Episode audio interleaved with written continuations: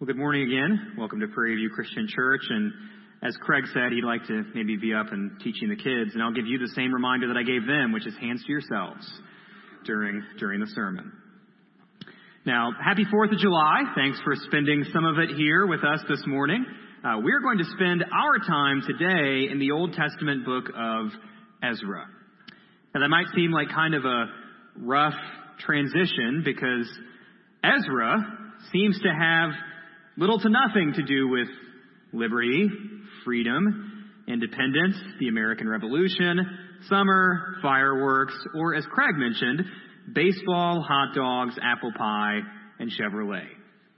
Quite frankly, it has nothing to do with any of those things. However, if you've been in our church for any length of time, you know that we like to use holiday weekends like this one for miscellaneous one-off sermons covering books of the Bible or practical topics that you might not gravitate toward on your own. And that's because we're convinced that these somewhat obscure, often ignored portions of Scripture are just as inspired, just as authoritative, just as helpful as any other part of God's Word.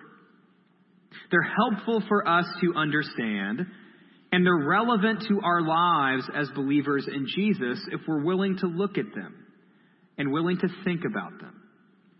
And that includes the book of Ezra. So go ahead and open your Bibles to Ezra chapter 1. Feel free to follow along in the Bibles here. If you didn't bring one, take it home if you don't have one.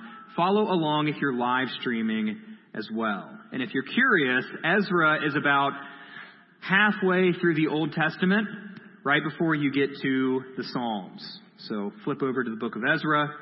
But before we read, let's pray. Father, again, thank you for this morning. Thank you for this time that we have together to read your word. Not just the classics, the hits that we're used to, that we're familiar with, but the parts of your word that we might not always go to on our own. Thank you for this really never ending treasure that is your word. Uh, that the more we read it, the more we know it, uh, the more we value it, and the more we want to know it better. So, Lord, thank you for your word.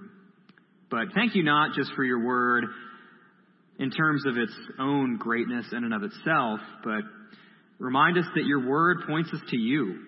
That's the best thing about your word. It's where you reveal yourself to us. Uh, it's how we come to know you, who you are, what you've done. It's how we come to know your gospel. And Lord, we thank you for your gospel that brings us together today.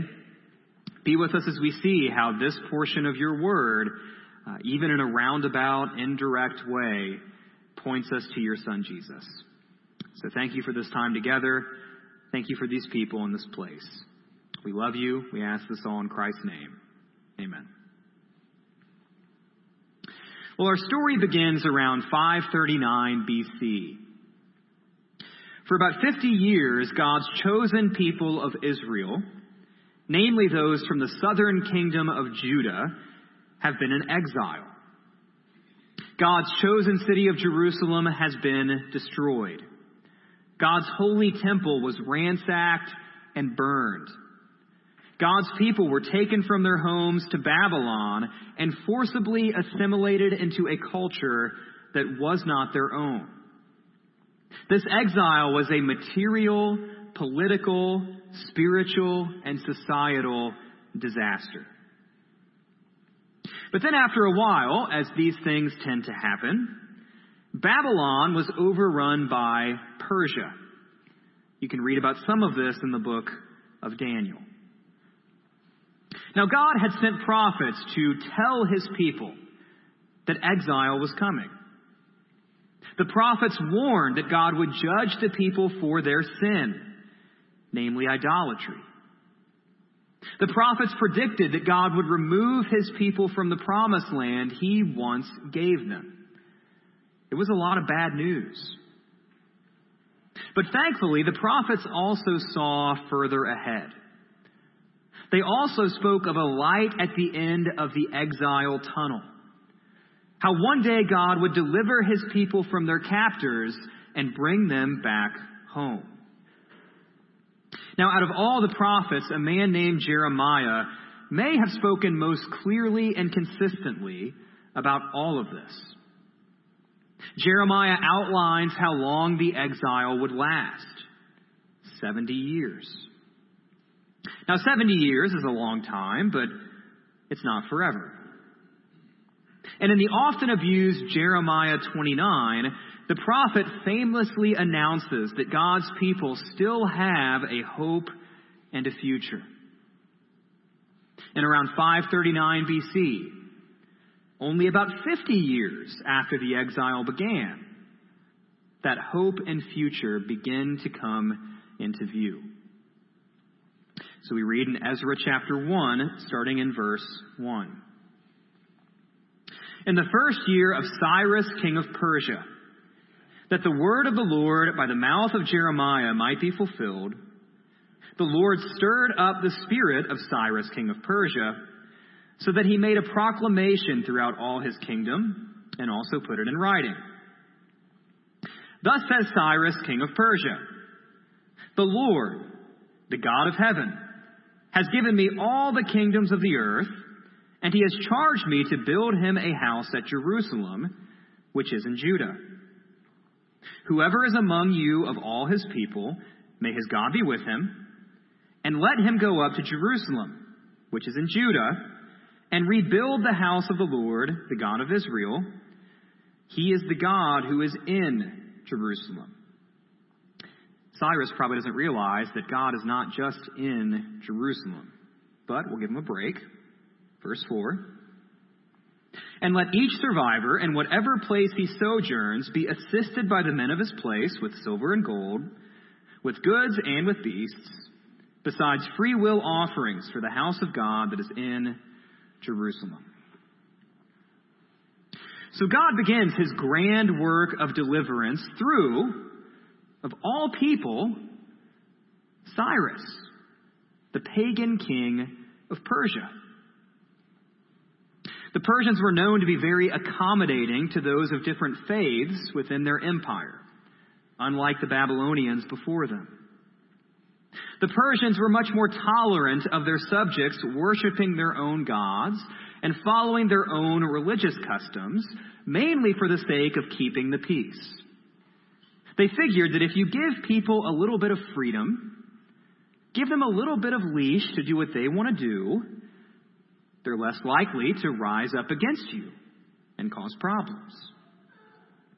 But this massive development in Ezra chapter 1 Cyrus allowing, encouraging, helping the Jews return home to rebuild the temple. This is not simply a matter of Persian political policy. This is a work of God's sovereignty. We see in these verses that this is a fulfillment of the Lord's word. The Lord stirred up Cyrus's spirit to accomplish the Lord's ends. And if you don't believe that God is really the one working through Cyrus, just consider the words of the prophet Isaiah. In Isaiah chapters 44 and 45, some 200 years before the events of Ezra 1, mind you, in those passages, God calls Cyrus by name his anointed his shepherd, who will help rebuild the house of Jerusalem. Before Cyrus ever takes the throne, before Cyrus is a twinkle in his mother's eye, God promises that one day a man named Cyrus will be instrumental in the rebuilding of his temple. God is sovereign over these events, and he is directing these people. So, with Cyrus's blessing, the Israelites head home to start construction. A man named Zerubbabel was the head honcho. Another man named Sheshbazzar plays a role too. They take all the goods that have been stolen from the temple, or almost all of them, The Ark of the Covenant was lost in the shuffle, and Indiana Jones still hasn't found it. And they make their way toward Jerusalem. Altogether, it's a merry band of about 50,000 people on this road trip. The first thing they rebuild is the altar. The word altar can be translated as place of slaughter. That's where the Israelites would offer their sacrifices. Everyone back then knew that they were sinners and that atonement for sin could only be made by blood. Only through blood could sins be washed away. So after all this time away, the people's first priority as they go to rebuild their city, rebuild their temple, rebuild their lives, priority number one is getting right with God. Once that's done, the big project, the temple, truly begins. The temple represented God's presence with his people on earth. Even when they were wandering in the wilderness outside of Egypt, they at least had the tabernacle. That was a sort of portable interim temple. But for some 50 years now, they've had nothing like that. So not only did the people know they needed to get right with God right away, they needed a sacrifice for their sins. They also knew that they needed God's presence. Now, of course, the temple project would not come without hiccups. Adversaries tried to stop the work, and sometimes they succeeded. But with the encouragement of prophets like Haggai and Zechariah, men who have their own Old Testament books, it's always interesting to see how these people overlap. These people exist at the same time. They work within each other's writings. With their encouragement, over the span of three kings and some 20 more years of work, the temple is finally completed in 516 BC. And if you do your math, that's right at 70 years from the exile's beginning, just like Jeremiah had said. Now, it wasn't as impressive as the original temple. Some of the older people even wept when they saw the foundation laid. But at the end of the day, that temple is a sign that God kept his promise, that God had not forgotten about them. A hope and a future is rising from that rubble. And that's why they sing in Ezra 3:11, "For he is good, for his steadfast love endures forever toward Israel." So just like that, you've got a basic understanding of over half the book of Ezra. There is always value. There is intrinsic value in knowing your Bible better. However, you may be wondering, and you can't be blamed for asking, how does this apply to your everyday life? And while we're at it, where's Ezra? This book is named after him, but he doesn't make a single appearance in the first six chapters. What's the deal with that? Well, if you fast forward about 60 years from when the temple is finished, you find yourself in roughly 458 BC. You find yourself in Ezra chapter 7, starting in verse 1. We read there. Now, after this, in the reign of Artaxerxes, king of Persia, not the 300 guy, different kings of Persia, Ezra, the son of Seraiah, son of Azariah, son of Hilkiah, son of Shallum, son of Zadok, son of Ahitub, son of Amariah, son of Azariah, son of Meraioth, son of Zerahiah, son of Uzzi, son of Bukki, son of Abishua, son of Phinehas, son of Eleazar, son of Aaron the chief priest. This Ezra went up from Babylonia. He was a scribe skilled in the law of Moses that the Lord, the God of Israel, had given. And the king granted him all that he asked, for the hand of the Lord his God was on him. And there went up also to Jerusalem, in the seventh year of Artaxerxes the king, some of the people of Israel, some of the priests and Levites, the singers and gatekeepers, and the temple servants.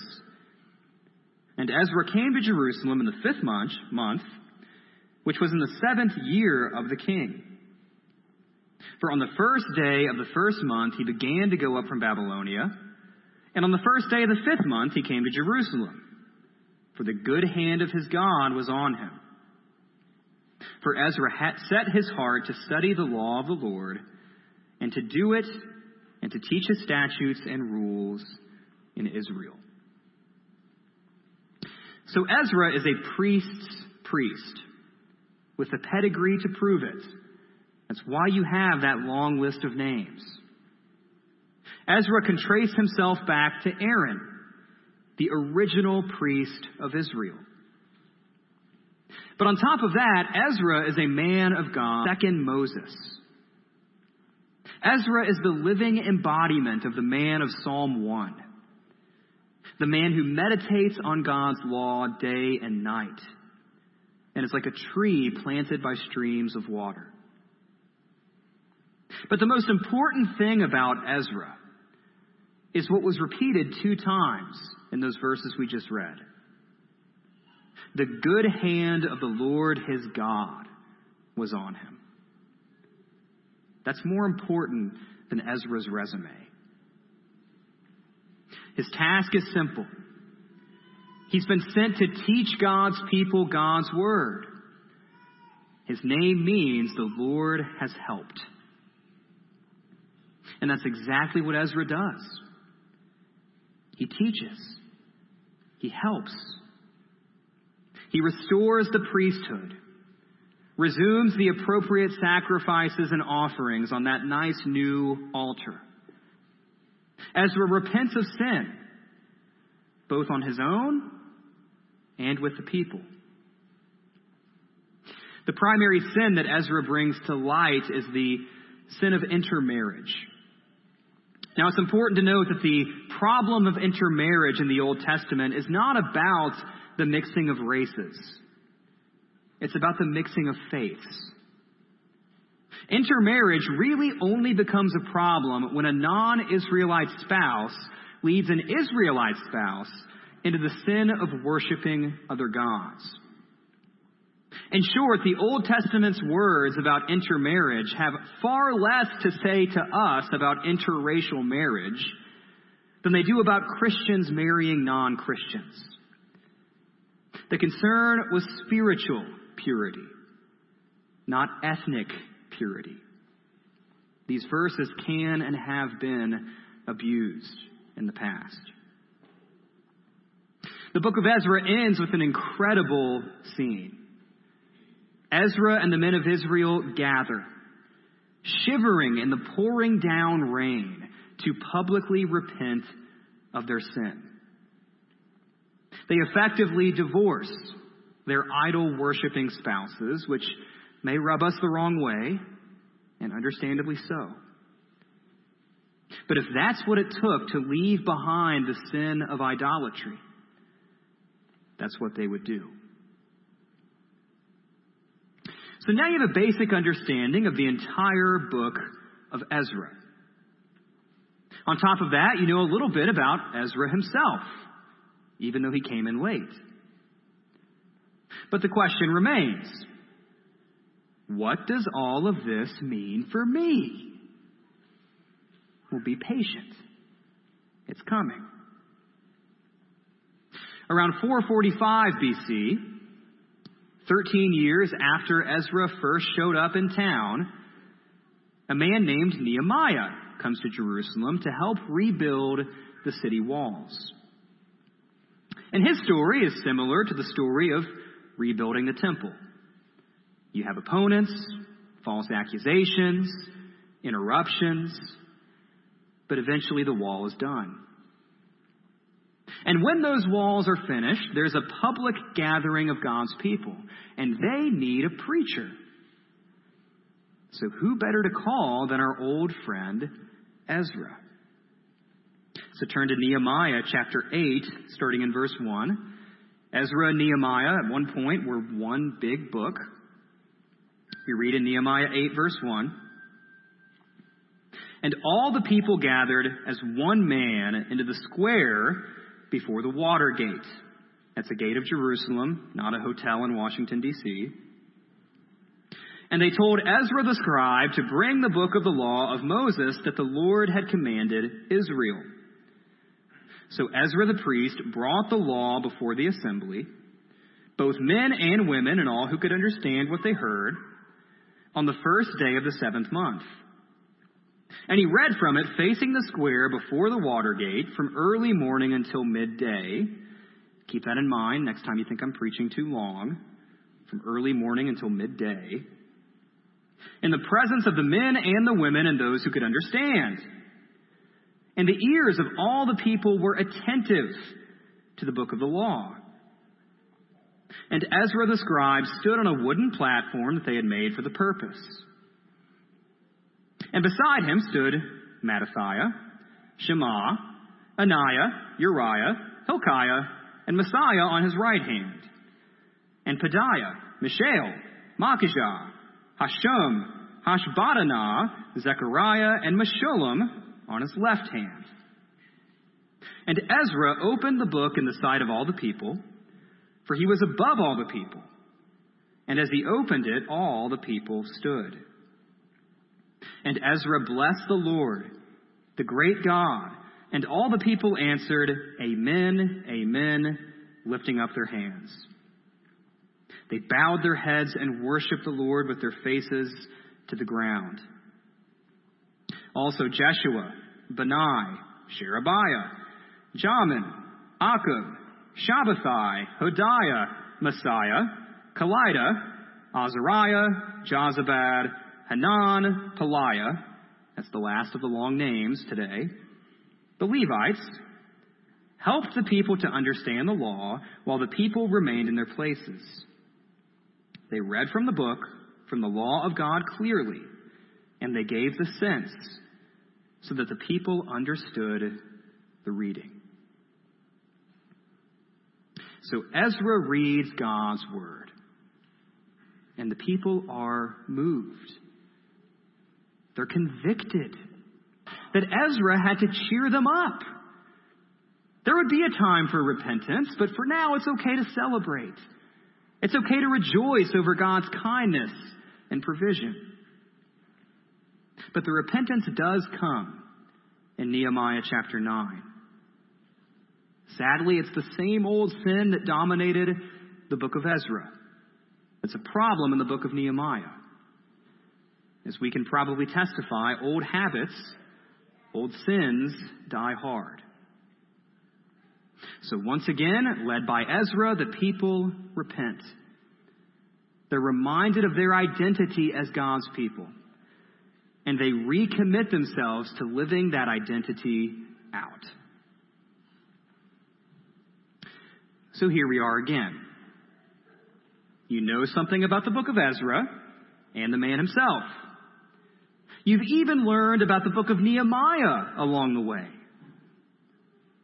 But once again, we have to ask how is this portion of Scripture practically relevant to you? Well, after all your patience, here are a few thoughts. First, God is sovereign and God is loving. He works through the pagan king Cyrus and the godly priest Ezra. He fulfills his word to Isaiah and his promises to Jeremiah. God is sovereign. He's in control. And he's loving. He loves his people even when he disciplines us for our sin. He loves us in our moments of devastation and suffering. He loves us when the carnage comes to an end and helps us as we work to put the pieces of our lives back together. He's sovereign and He's loving every step of the way. Now, you may not think that sounds all that practical or all that relevant to your everyday life, but I would argue that if you're a Christian, there's nothing more relevant to your everyday life than knowing who God is. He's sovereign and He's loving. His steadfast love endures forever. He does not forget His people. Next, we are people of the book. It's around this time that Old Testament Jews truly became known as people of the book. The Ark of the Covenant was no longer around. The temple wasn't quite what it once was. But they still had God's Word. The Word that Ezra taught them. We Christians are also people of the book. Like Ezra, we, may we too be drawn to understand, teach, and meditate upon God's Word, the lamp unto our feet and the light unto our path. And as a result, may we too be healthy trees, nourished, strengthened, and bearing fruit by our proximity to God's Word. May we be people of the book. On top of that, our faith is, or at least it ought to be, the very center of our existence. This could be one of the biggest challenges of applying this to our everyday lives. I'm sure there were countless things to do when the Israelites returned to Jerusalem after decades away. They had houses to furnish, they had laundry to catch up on, they probably had to replace the batteries to all of their smoke detectors all at the same time. But their faith, that was the most pressing priority. The altar and the temple were their most urgent needs. Getting right with God and being in God's presence. That was priority number one. We sometimes make lists of what's most important to us. I'm sure you've seen them before, you've probably made them. And as good Christians, we always make sure God is at the top of the list, especially if we know someone else might see that list at some point. God goes above family, God goes above friends, God goes above country, God goes above work. He's number one. But truthfully, God does not even belong on the same sheet of paper. He is so utterly different. So much more significant than anything else in all creation that to put him in the same category as those things is already selling him short. Our faith isn't just one thing we do among many, a priority that competes with other priorities. Our faith is everything. And finally, practically speaking, we can learn a great deal about repentance in the book of Ezra. Christians today often treat repentance as a dirty word. Repentance? That's fire and brimstone stuff. Grace is what really sells. Grace is what really gets butts in the seats. But here's the thing repentance and grace are two sides of the same coin. The first word we ever hear the adult Jesus speak in the New Testament repent God's grace. We repent because we know God is gracious. If we didn't think He was gracious, we wouldn't even bother repenting to begin with. Martin Luther's famous 99 Theses began with the phrase, Our Lord and Master Jesus Christ will the entire life of believers to be one of repentance. May we repent. May we leave sin behind with the confidence and the comfort of knowing that our God is gracious. So you got some Bible knowledge. You even got a little bit of practical application. But one final question What does any of this have to do with Jesus? Well, in the same way that Ezra's late arrival in his book does not take away from his importance, neither does Jesus' late arrival into this sermon. He's only been mentioned in passing, but this book, the book of Ezra, and this sermon very much have something to do with Jesus. One way to look at the relationship between the Old Testament and the New Testament is that the Old Testament is full of sound, accurate, helpful diagnoses to the problem of mankind's sin. But it looks ahead to the truly sufficient cure found in the New Testament. The Israelites were right to recognize that they needed to be right with God. But the sacrifices that they offered, the altar where they took place, and the priests who offered them were all inadequate. They were right to long for God's presence among them. But the bricks and mortar of the temple were really just a preview of what would one day come. And they were right to repent of their sin and recommit themselves to holiness time and time again. But their repeated failure proved that something was missing.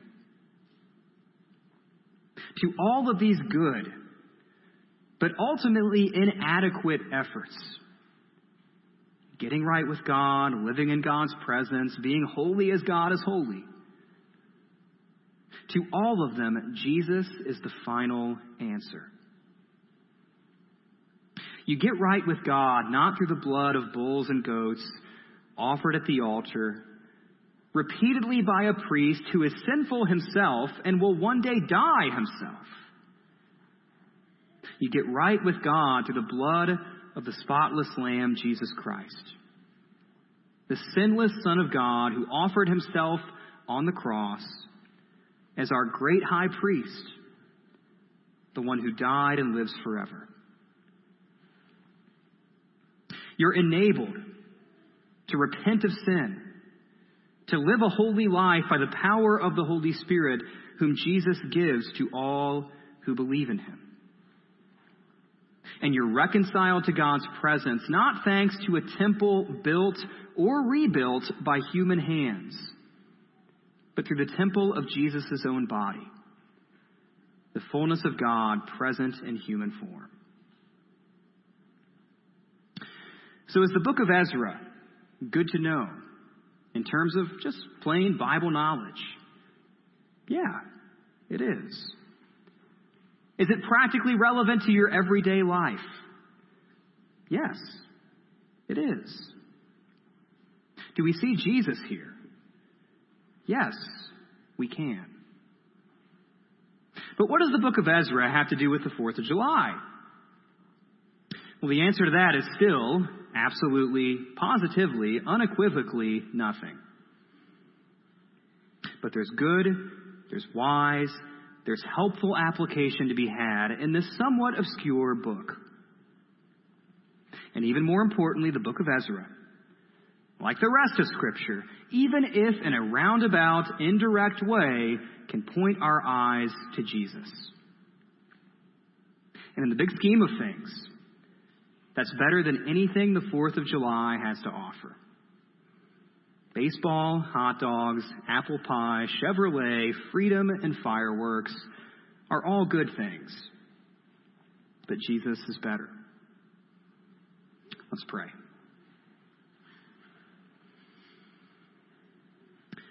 Lord, thank you for this day. Thank you for this time that we have together. Thank you for the opportunity to celebrate the founding of our country. And as Joshua said, I pray that we would look back with gratitude on the past, but also look ahead and figure out how we as a people can be more honoring to you, can bring you more glory. And Lord, thank you for the gift of your Son, Jesus Christ. Thank you for the entirety of your word, the parts that we know and the parts that we don't. Lord, thank you that you've directed this word coming into being so that we know every page we open to, every word we read, every verse we memorize can be helpful to us, can grow us and shape us and mature us in holiness. Lord, I pray that we would take the lessons we learn from books like these, even if we have to look a little bit harder to find them, and apply them to our lives for your glory. But Lord, thank you most of all for your Son Jesus, who again, even if in a roundabout way, somehow, some way, can this book. Lord, thank you for your Son, Jesus Christ. Thank you for your Spirit. Thank you that we can call you our Father and worship you the way we have today. We love you. We ask this all in Jesus' name.